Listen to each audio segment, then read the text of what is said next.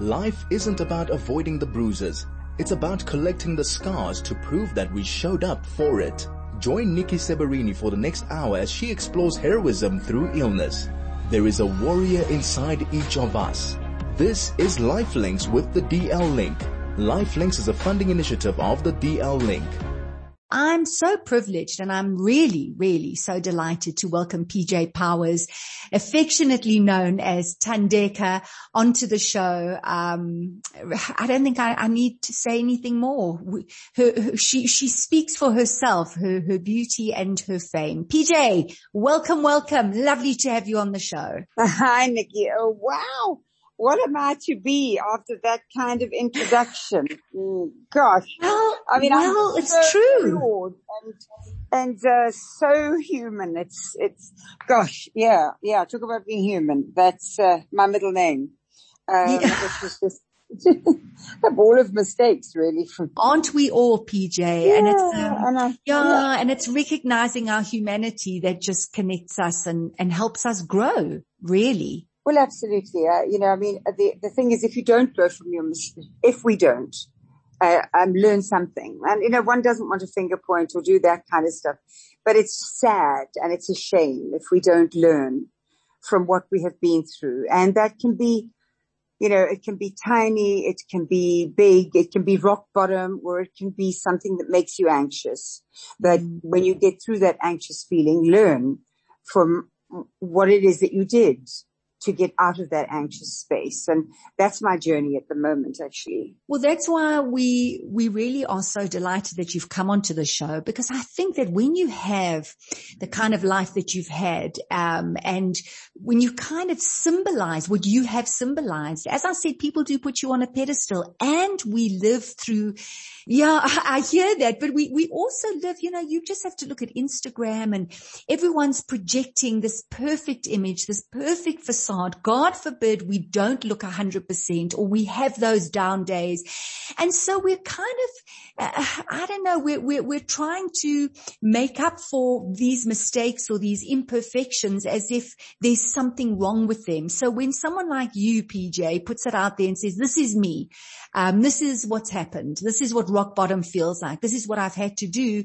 As I said, we realize, okay, Okay. So the, it's not that there's something wrong with me. It's that we as human beings have a shared experience. We have a shared experience. So, so PJ, a very quick break and then we're going to come back because I want to go back to you. We're going to go back in time. We want to hear about, um, w- when you were born in, and you know why, how it was that you started singing. So stay with us. We're going to be right back.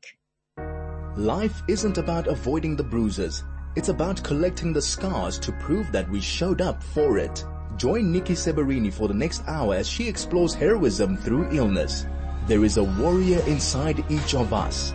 This is Lifelinks with the DL Link. Lifelinks is a funding initiative of the DL Link.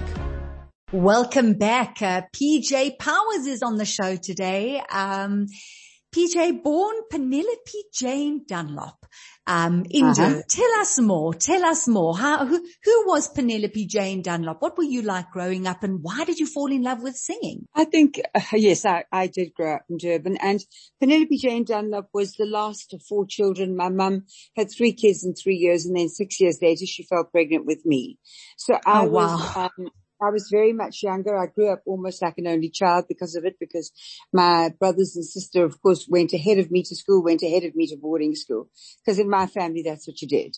And, um, I basically created myself and my nanny, uh, Lillian, who is, in fact, Lillian is who I dedicated my book to and who I will be seeing next month because we're doing a, a, a 90 minute documentary on my life and she will be on the documentary. Oh, um, fantastic. So, but, um, I was, I sort of was at home with my mum and Lillian and, uh, I listening to the click song and dancing. My mum was terribly musical and, um, basically what ha- I knew from the age of five that what I wanted to do was sing.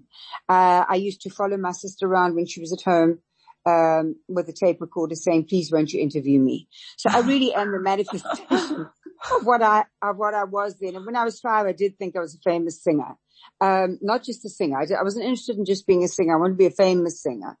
And, um, my gran was very, very talented. She played beautiful piano and classically trained. And of course, um, she would play and I would sing. And so that was my trajectory. My, you know, I never wanted to be anything else. I wasn't interested in boys. I wasn't interested in anything. I wasn't interested in schoolwork. I wasn't, I was a bit interested in history. That kind of floated my boat and a bit in English. But otherwise for the rest, I was like, why am I bothering with this? But of course my parents were those, I come from a sort of a very, um, uh, you know, sort of English, what can I say? Um, left wing for the time, liberal white South Africans, you know, where, uh, you know, you know, I suppose quite colonialist at that, you know, when I, when I think about it and I say it out loud, you know, mm-hmm. we are what we are and we become what we become. And, um, so that was my, that was my childhood. And I, my dad called me into his study one day after I'd written matric and passed, which was a huge shock to me because, um, I, I, thought to myself, oh dear God, I haven't passed. And, and, then somebody phoned me to say my name was in the newspaper, which I said was, was completely shocking. And then my father took that opportunity to ask me because I think he thought I was going to fail what I was considering doing at university. And I said, well, I'm not going to university. And, uh, he kind of said, what? What are you going to do? So I said, I want to become a singer. So there was a lot of screaming and shouting and doors slamming and wrist and finger shaking and God alone knows what.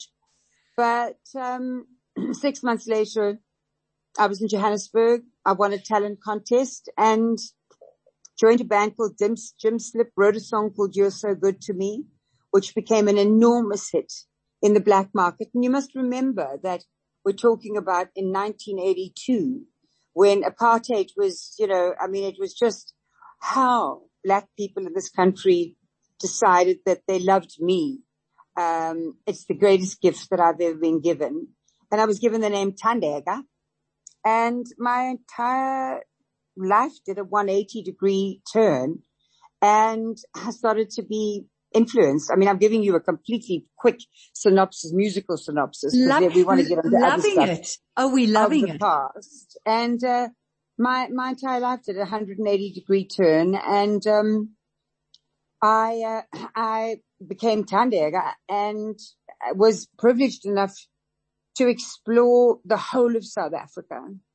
Um, and, uh, and, and be, be a part. And then later on after Hotline had, had broken up, I explored further afield into Africa and, uh, you know, as I said, Jabulani was the most downloaded song in Africa in 2016.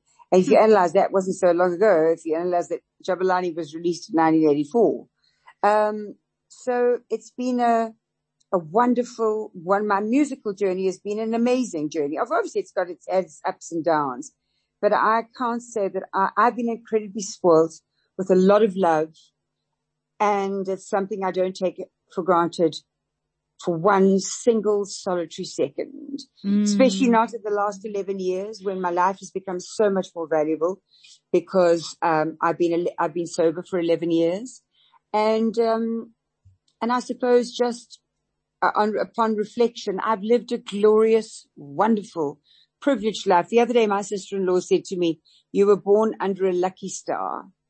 And I think I was. I was born under a lucky star. It's not to say wow. I haven't worked hard but. I've had a mm. lot of luck and a lot of love. Mm.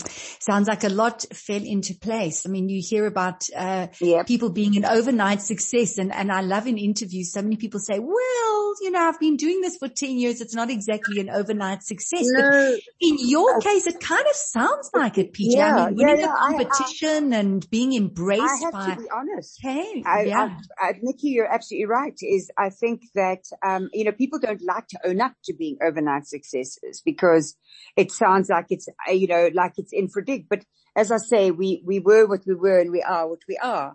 And now when you say that out loud, it, it probably was. I mean, I was, I was on, I was number one on just about every single South African chart when I was 19 years old, old and I left home when I was 17.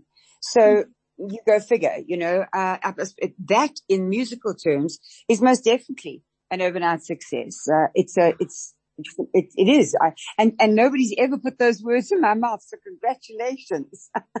That's the first time I've owned up to being an overnight success. That's amazing. Well, there it is. I, but how, how, does it feel at the age of 19 when you've only just left home at 17, which is pretty young, um, to switch on the radio and hear your songs, you're this huge success. What, what's that like? What's, what's going through your mind at that stage? I think that listening to my own voice has never been one of those things that I've sat back and listened and gone, sure, but the excitement of being on the radio, mm-hmm. uh, has, was very exciting.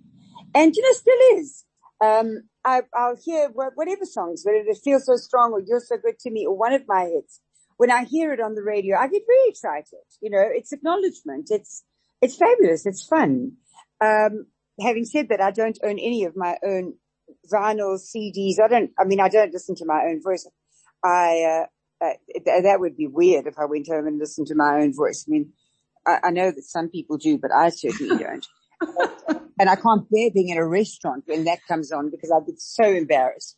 And if I go to people's homes and they think they're doing me a favor by putting on a PJ Powers track, I'm like, no, no, no, please guys. so, um, yeah, but, but, but to hear you, to hear yourself on the radio is, it's exciting. It's wonderful and it still is. Mm. And to be, as you said, you know, during apartheid, and I mean, you talk about 1982 and what was going on mm. in the mm. country and the separation and that I, am just going back to when, you know, how old I was in, in 1982 and the sense of being so separate from, um, this, this the, the, the, vast majority of this country, um, well, how we were brought up. Absolutely. We were completely segregated. You know, For we sure. had no idea that the black people that worked in our homes had actually left their own children at home to come and look after right. us. You know, right. and there was enormous segregation. I was exposed very young to it because my grandmother was one of the founder members of the African Children's Feeding Scheme. And she took me into my first township when I was about, I don't know, about five years old, five, six years old in Edendale, and just outside of Pietermaritzburg. Mm-hmm. And I realized then, and, and, and, you know, the African Children's Feeding Scheme fed a lot of people. Hugh Masekela, um, Tokyo Sexwale, to name, to name, to name two. And, um, uh, you know, it, it, it was, it was an, an amazing scheme. And I, I remember thinking then, how come, because I came from a privileged background, how come these little children and how come these people haven't got food? So whilst I didn't make sense of it at such a young age, but the truth of the matter is in 1982, we were still, apartheid was in full swing. Full you know, we had whites, whites only, um, movies, whites only restaurants, whites only everything and blacks only everything, you know, um, blacks only buses. We forget how and then of course, the real test of time came when we went into that most violent times in, in, in, in the history of, of, of our, um, of our revolution, if you want to call it, or our, freedom, to attain our freedom, was sort of between, I would say between uh, 89 and 94, because then of course we had the Inkatha Freedom Party thrown into the mix for, uh, for, for good measure. Um, so, you know, we as a country have, are, are deeply scarred as a, as a, as a, as a nation. Um, mm. the psyche of our nation has been deeply scarred. And um, whether we like it or not, that is how it is. Did you see yourself as a kind of a bridge in any way that you were so embraced by the black community with your music? Um, you had, um, you know, the white community loving your music as well. Did you, did you realize what was going on at the time and how did you use that position at that time? You know, I think, I think that from a very early age, um, injustice was, was a huge, um, was, it was an enormous, uh, uh, uh, bugbear for me.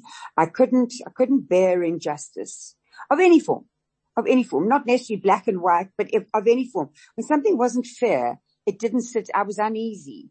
With, I mean, if a, if a fellow schoolmate got punished when I knew she hadn't done that, didn't sit easily with me from tiny little things like that to massive things like you're talking about in terms of in, in, in the seat of our country. So injustice was not one of my big things. I never saw myself in the beginning, you know, um, I didn't see myself as a bridge in the beginning. You know, in the beginning, the white, the, the, the, the white South Africans weren't too pleased with me. Well, I shouldn't say that. I should say that racist white South Africans, I'm talking, you know, I had bricks thrown through my window and it was quite a scary time. Um, not, not right in the beginning, but in, in that sort of 89 to, to 95. But those were, were not people like you and, you know, generally people that were listening and coming to the free, free people's concerts and all of that kind of thing. Those were blatant, uh, you know, people that, that blatantly disagreed with moving forward or any bridge. And they mm-hmm. thought that I, I think they thought I was a communist or a, or I don't know. I was called a lot of things in those times, Nikki. But um, in, I wasn't consciously a bridge, but I, I, I realized after a while that subconsciously Hotline had become this enormous bridge between. We we we had the, an, a bridge between black and white, and and what happened with me was, um, excuse me if you can hear that sound, it's people building down in, in the property next door. Um, what, what happened with me was, um, was I suddenly realized that I had an enormous responsibility. That's what happened. Very young, I kind of looked around and I thought, I can use this voice uh, that I have and this position and this platform that I have to do something useful, or I can use it primarily and all for self gain.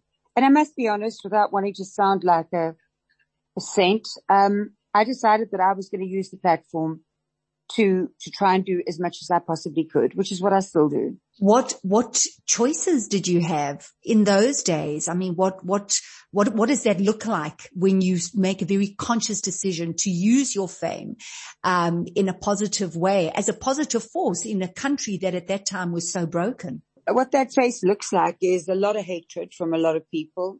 It's not a pretty face, actually uh, the, you know, it's not a pretty face when you talk about the political implications of it. Of course, I had the support, you must remember, of millions of people in this country. So that was beautiful. That, that, that face was beautiful. But the face that you're talking about was the face that got, you know, I got banned in this country, in my own country. I wasn't allowed to be heard on the airwaves for, I think it was good two years. Um, I was ch- chased constantly. I was on the, I, I, my phone was tapped. The intelligence were, I don't know what they thought I was doing, but, but, um, uh, you know, I was, I was looked at as somebody that, that had to be watched. But, you know, I was young and I was determined and I would do it all over again. But in hindsight, I really did give the, the, the government of the time the middle finger um, you were brave. You were very brave. Yeah, I suppose I was. I suppose I was. Um, my father phoned me one day and he said, do you think what you're doing is okay? I said, yes, dad, I do and put the phone down. But, um, but I, I suppose I was. I was brave at a very young age, but it just seemed so natural. It seemed so right. And when something feels right in anything in life, I think you've got to go with it. Mm, yeah. And in my gut, I knew what I was doing was right. PJ, moving on, I mean, making a very conscious decision, um, everything that you did, as you say, you had this, idea, very clear distinction between wrong or right, choosing very consciously to be on the right side of everything. Um, yeah. going to Zimbabwe, um, with Miriam Makeba and with Harry Belafonte. Um, yeah, that was, a, that was, that was quite, that was quite, uh, precarious early. move. Yeah. And, and yeah. I mean, doing that and encouraging a letter from Victor Verster prison, um, you know, where, where Nelson Mandela wrote a letter to you, you know, all of these, all of these things. So I know that you sang a happy birthday song. You wrote a song for Nelson Mandela, but let's look a little bit more closely at this incredible relationship that you had with this man. I did. Um, I have to be honest. I, that's part of the lucky star when I look back on my life is Madiba had somehow, uh, I, I, you know, somehow Madiba received footage. Uh, no, not video footage. He was, he was at, there was a point in his, in his, um, incarceration where he was allowed to get newspapers and allowed a certain amount of time on the radio and allowed a certain amount of viewing time, television viewing time. And he must have seen an interview of myself when I went to Mozambique, which was for, uh, to, to, to, um, this is why I say I really did fly in the face of our government because it was for, you know, we, South Africa, we uh, were, were supporting sort of uh, UNITA and, um, and Renamo. And I went and, and fought uh, for, uh, I mean, I went and sang for the troops in, in Angola for SWAPO and in, uh, Mozambique for, uh, uh, I forget anyway, um, for, for Samora Machel and his, his, his people. And, um, I, I basically caused a lot, I caused a lot of, I caused a lot of trouble by doing it. I wasn't the only South African. You must understand that a lot of, we, there were a few of us. And, um, so we, you know, I've lost my train of thought, uh, but, um, but yeah. Nelson it, Mandela, it, you were, you were talking about your oh, yes, relationship sorry, with yes, Nelson sorry. Mandela. So Nelson Mandela, yeah. So Nelson Mandela, um, got wind of the fact that I had done this. He also got wind of the fact that I can't remember what year it is, but I was performing at, um, there was a band in this country called the Psycho Reptiles, who I'm sure that a lot of people re- uh, listening to this program will, will, will remember them. But there was a, yeah, there were, there was a band called Psycho Reptiles and we were performing at Howard College and it was after Hotline had broken up and I went on stage, um, I went on stage and did a, a, song that I'd, I'd, written for Nelson Mandela. He was still in prison. And the Psycho Reptiles and all of their fans, they incited them to start throwing cans. And I decided, the band was saying, we've got to get off, we've got to get off. And I said to them, they're going to run out of cans before I will stop singing. and this, this occasion got to, to the, um, got to Nelson Mandela. I don't know how, I don't, but he was tickled pink at this story. And he wrote to me. And the reason I, I know that it was those occasions was he mentioned those occasions and said that as a, as a young person, he was very pleased with the decisions I was making and, and urged me also not to become too political because then I would lose lose, you know, because it would lose impact. But it was a lovely letter in which he he sent love to my mum and dad and my family and, and, and signed himself Uncle Nelson. and when he came out of prison, um, when he came out of prison, oh, because I wrote back and said that I didn't maybe agree with everything that he stood for. I mean, can you believe that anyone can be so cheeky? But, um, uh, uh but, but I would like the opportunity to disagree. And he wrote, you know, that he, he, he, I mean, he, he was sure that we could iron out our differences. Um, uh, w- w- when he was released from prison. And when he was released from prison, he there was a in the in, he was released in the February and in, in the October there was a concert um, at Ellis Park, and he asked to see me, and that was the day I met him and Winnie um, in at Ellis Park. And then from then onwards, he invited me to his inauguration to sing at his inauguration and once again asked if I would go up to the presidential house for lunch. He just seemed to like what I stood for and he embraced me. And I think he would smile at me because I'm very forthright and, and he, and I was even more forthright as he, as a young person. And, and I, I think that he, he smiled at me and he, he would always tell people um, about this story. And then he invited me, he asked Zelda to invite me to his 85th birthday and to write the 85th birthday song. And in the end, I used to go and sit at the house and play songs and just, and sing to him. Um, oh. I had many a life where we would, we would sit and, and we would talk and he was just an incredible, incredible person. And uh, we know wow. what he was. We all know what he was, you know. Oh, yes. But he was actually I mean, more than we ever thought. I can imagine. And I think, as you said, that in itself, when you talk about a lucky star to have access to that must have been phenomenal. PJ, please hold for us. We're going to take a quick break, um, and we're going to continue with your incredible, incredible story. Stay with us. Life isn't about avoiding the bruises. It's about collecting the scars to prove that we showed up for it. Join Nikki Seberini for the next hour as she explores heroism through illness. There is a warrior inside each of us. This is Lifelinks with the DL Link. Lifelinks is a funding initiative of the DL Link.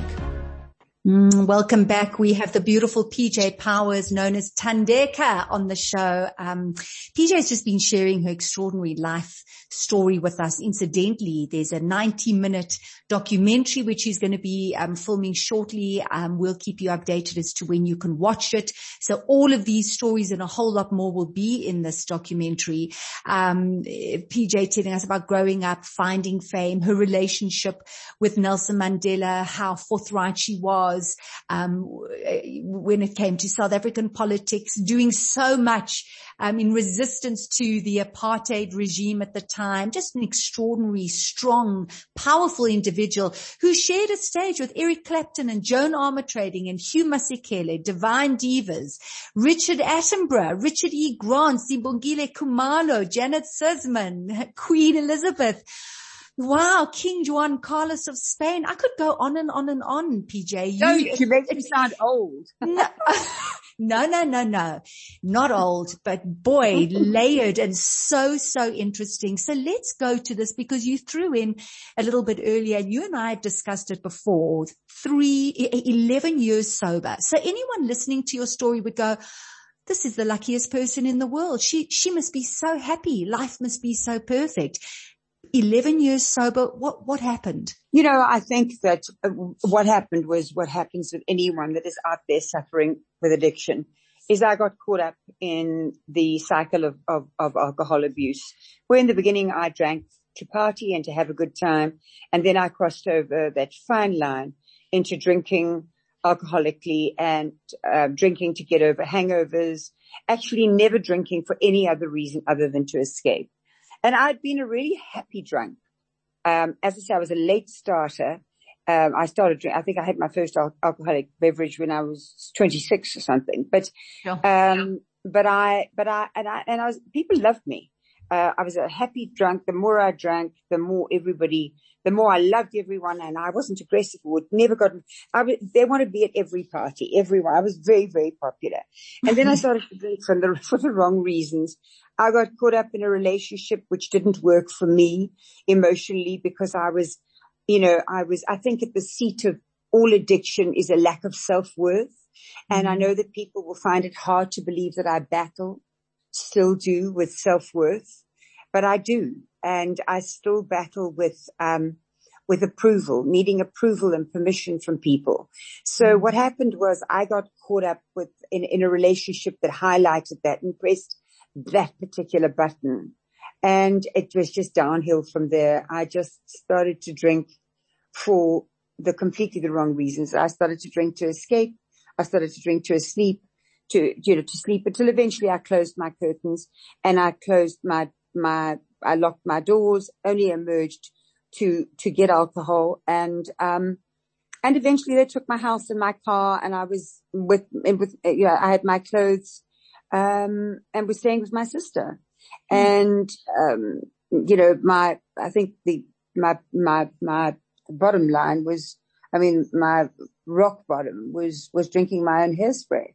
Um, because, uh, you know, five rehabs later, sure. you know where to get alcohol if it's not in your regular scotch or vodka bottle.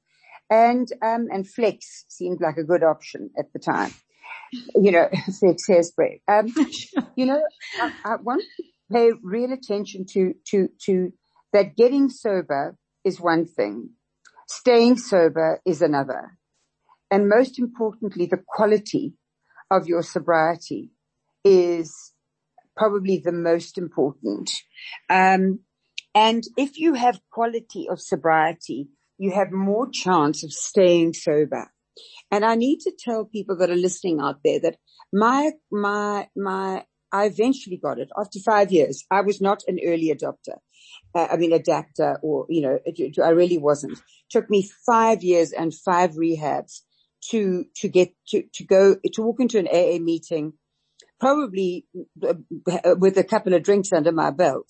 Um, and, and just my, and, and, and my sister, like a winch at my arm, um, taking me to these AA meetings. And eventually the penny dropped. And I, what I realized was I was sick and tired of being sick and tired. because there are no happy people in active addiction. And I say that and I, I will, I will, if anyone says that they are, then they're lying.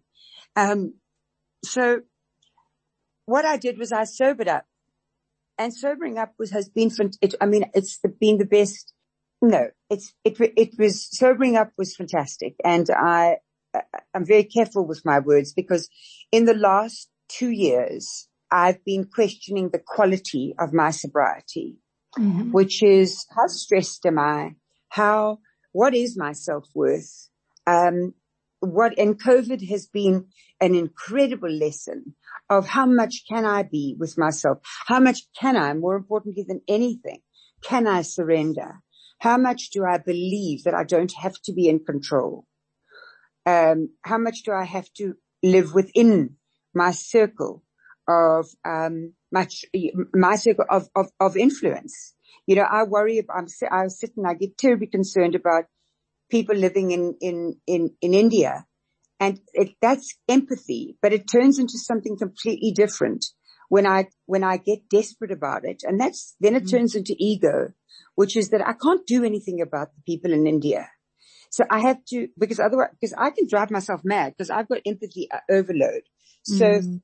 what I've learned to do, learning, I don't think I'll ever learn it. I don't think we ever do is to value, I'm trying to live my, my my best of the life that I've been given. I'm trying to do the best and be the best. And I've been working with Ian Fuhr, um, who I know you, has been interviewed on, on Chai, uh, many times and the Hatch Institute with his coaching and developing my own coaching program. In working with and my own public speaking is how do we learn to operate in the best way in our years, not necessarily always sobriety, because, you know, I mean, people that are not living in sobriety are invariably sober, but how do we live the best that we can with our lives? And I've developed a program and skills and, you know, they say that we teach that which we most need to learn. Mm-hmm. And I'm loving doing that because the quality of my sobriety was not what it should have been. I realized that I had the same anger issues, the same rage, the same um, insecurities, the same. I didn't drink, but I was living with the same issues because I wasn't living the serenity prayer. I wasn't saying, you know, grant me the serenity. And this applies to everyone to accept the things I cannot change, the courage to change the things I can, and the wisdom to know the difference. And that is incredibly important for all of us, not just for people, you know, recovering from some kind of illness or we have to know that we've got it, that we, that we, the, the sooner we get that, that we accept that, that things will not always. And, and, and the ability, I'll give you an example. I was meant to go to Knysna for a, a, a holiday and it was all planned and all paid for and there were no refunds or anything like that. And then the second wave of COVID came. And I was, my sister and I was so disappointed and we'd paid, we'd done everything. And it was like a week before. In that week, I got enormous more opportunities than I've received that I, that right now I have a future that looks rosy because I didn't go to Knysna on holiday. So it's mm-hmm. letting go of those mm-hmm. things that there's a flip side to every coin that we think we can't cope with. Mm. There really is. Yeah, I love that. Wow, PJ, we're going to take another break. We'll be right back. What a, an amazing shift in your career. Stay with us, please. Life isn't about avoiding the bruises. It's about collecting the scars to prove that we showed up for it. Join Nikki Seberini for the next hour as she explores heroism through illness. There is a warrior inside each of us this is Lifelinks with the DL Link. Lifelinks is a funding initiative of the DL Link. Welcome back. We have the wonderful PJ Powers on the show just before the break. PJ talking about moving into the motivational speaking space, becoming a coach and that serenity prayer. And as you said, it's not just to be used at the AA, um, PJ, mm-hmm. that people, all people should use this. I'm, I'm thinking about people during the time of COVID, the fear of getting ill, loss of job, um, and a diagnosis, like a cancer diagnosis and the God grant me the serenity to accept the things I cannot change, courage to change the things I can and the wisdom to know the difference. So beautiful. So, so PJ, moving forward, um, are you doing mm. a lot of Zoom calls? Um, I know that you've written a book in the past. How, how, how is this working quickly before we say goodbye? Okay. Writing another book. Uh, doing the um, doing the, uh, uh, the, the, the the the movie. Um, I'm doing some new stuff. I'm doing some new tracks. Um, got a single coming out very, I don't know, in a month or two called Just Breathe. Just did a lovely track with, uh, with Mzansi Youth Choir. Um, but uh, the immediate, yeah, I'm doing a lot of coaching. I'm loving every minute of it. People can mm. follow me on, on my Facebook, which is just PJ Powers Thandeka. And then it was on Instagram. And, um, I'm, you know, my, this, my, my website for all of this is, is under construction, but I'm doing, um, I am still doing music, but I'm loving filling this part of what I believe that I, I have something, I believe I have something to offer. Mm. And so, so, so I, I, really want to concentrate on doing it. I'm, I am going to be doing some performance workshops because I see too many talented people who stand up and then I don't know how to deliver their talent. And I think, oh no, no, no, not that I'm the oracle, but I do know that I know how to entertain and you need to learn how to deliver your talent, not just be your talent. And of mm. course, just generally my motto in life is, is that we become what we're meant to be when we give ourselves permission to be that. so uh, you know, I, I really believe that. Oh, so beautiful. And what I love is that you are so fluid with everything that's happening, um, from the singing, um, writing a book. You've got this documentary that's coming up about your life. Now the coaching, the motivational speaker, you're fluid, you're in flow. Um, and, oh, I'm in flow. And by the way, just to add a bit of humor and comedy, yeah. although I won't laugh if I have a hip like this because I'll be able to buy, hi, I'll buy the station is I'm also writing K-pop songs, Korean pop songs. Oh wow! A, no. Yeah. Yeah. Can you believe it? Which is a revelation and an experience and that I'm just loving. I'm working with a lot of 26 year olds and I'm loving every single minute of it. Oh, so that's wonderful. just, that's oh, PJ, just amazing. You've inspired us all. You've inspired me. I could listen to you for another five hours. We've only just scratched the surface, um, really finding out about your extraordinary life. But thank you for your time. All the best. Keep us updated. We're looking forward to the documentary that comes up, but do take care and God bless. Nikki, thanks. And thanks to all those listeners in On Chai. Thank you so much, PJ. PJ Powers on uh, the DL Link show. We're going to bid you farewell playing a song. Well, it speaks for itself. We heard it. We've danced to it. It's had great success. The wonderful, the extraordinary PJ Powers with Jabulani. For me, Nikki Seberini, until next week. Bye bye.